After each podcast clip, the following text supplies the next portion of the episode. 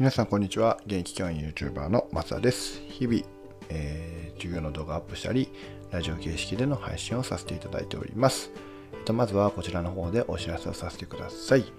えっと煙突町の寺子屋っていう、えー、大人でも子供でも学べるそんな場を作りの今僕は運営の方もさせていただいております、えっと、概要欄の方にねリンク貼ってますので、まあ、Facebook グループなんですけどもそちらの方に参加していただけたらななんて思っています。はいこれが1つ目ですね。でもう1つはですねえっ、ー、と僕が参加させてもらっている、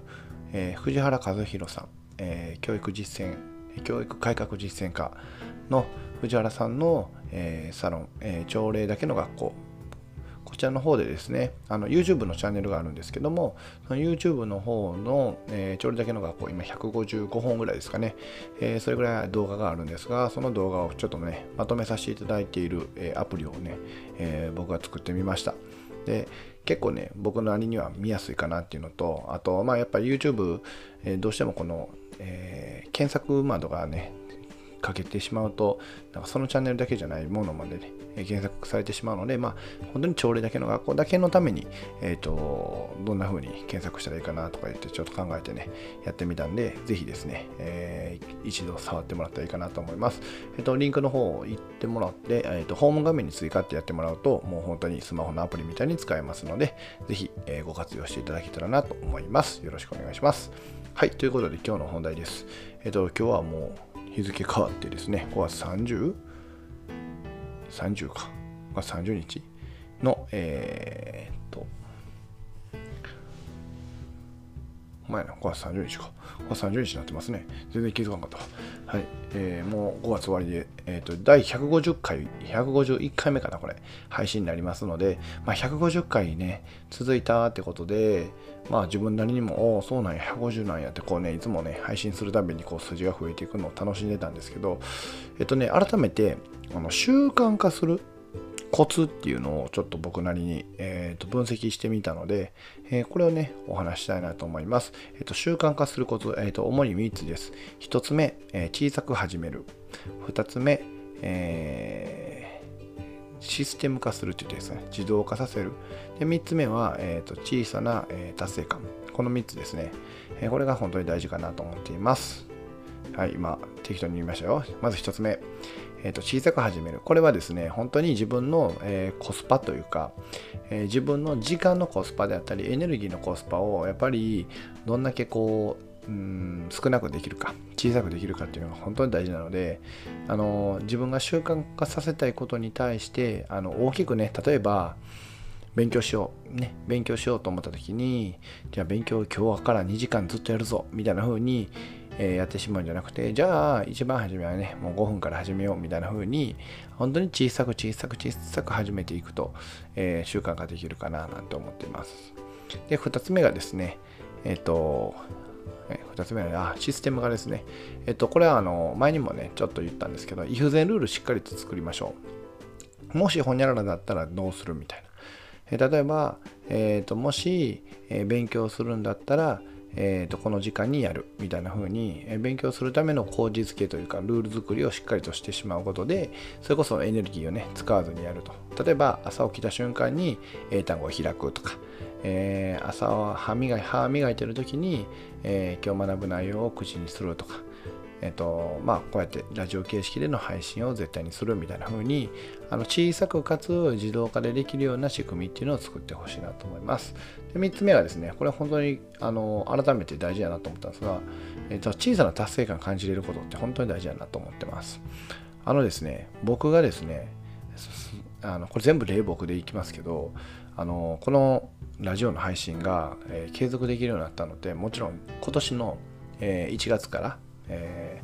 ー、毎日発信するということを決めてですね、で、始めてるんですね。で、僕のラジオ配信って、初め5分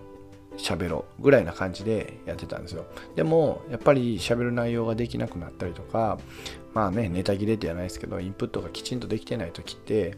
えっ、ー、と、5分喋るの結構辛くてですね、まあほんまに3分とかの日もあったんちゃうかな。まあ短かったらですね、3分、4分の時があったと思うんですけど、えっ、ー、と、まあ言うたら小さく始めていったんですよね。けど、まあ継続するぞと決めてて、で、いつするかっていうと、僕は今、夜ね、えー、寝る前に必ず今日一日あったことで学んだこととか、えー、今日の一日で、えー、で何？自分が感じたこと？みたいな風に、え配信しようと決めてたんですよね。で、これルール決めてたんですけど、もうもしあの寝てしまったら次の日に2本取るぐらいの感じでルールを決めてました。イフゼンルールですね。でそうすることで、えーと、自動自動的に、まあ、僕はしゃべるっていうことをしました。で、プラスですね、これ一番大きかったんですけど、あの今回ね、今年の1月から数字つけたんですよ、タイトルに。それによってですね、何が起こったかというと、やっぱり自分が刻んでる感覚っていうのがすごく増えて、それこそ本当に今日、この151回目になるために、あ150回があってね、えー、その前に149回目があってね、で148回目があってねっていう風にあに数字を常に刻んでることによって一歩ずつ前進してる感覚っていうのを、えー、感じました。でこれめちゃめちゃ大事やなと思って本当にあなんか目標達成したりとか習慣化したい時にほんまに大事なのってなんか自分がやったことが目に見えてなんか数字として現れていく。この感覚が本当にゲームと一緒ですけど経験値みたいなものであのめっちゃ大事やなと思いました、うん、あのこれについてはですね本当にいつかって言ってまあ明日喋るか分かんないですけどこの感覚はマジで勉強においても多分仕事においてもめちゃめちゃ大事な感覚かなと思ったので是非ですね自分が何か習慣化したいことあれば例えば1日達成したら、えー、1個丸つける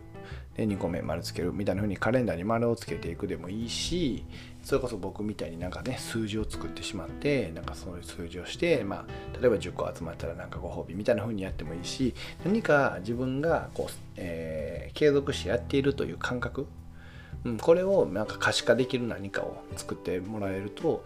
多分続きやすいんちゃうかなって思いました。まあ僕もねもともと飽き性やし、まあ、ただね今回あの音声頑張るんだって決めてる部分もあるんですけどやっぱりこうやってずっと喋り続けることができたのってやっぱこの3つ小さく始めることとしっかりシステムというか自動化させていくこととで最後ねちっちゃい達成感を感じるような仕組み作りをしていること。この3つかなと思ってますので是非ですね自分が何か、えー、習慣化したい時には参考にしてもらえばなと思いますはいということでベラベラベラベラベラベラベラとね、もう噛みまくってる？噛みまくってるかな？はい。ベラベラ喋りましたが、えー、こんな感じで今日の配信終わりたいなと思います。それでは最後までご視聴ありがとうございました。これからもよろしくお願いします。では、またねめっちゃ噛んじゃった。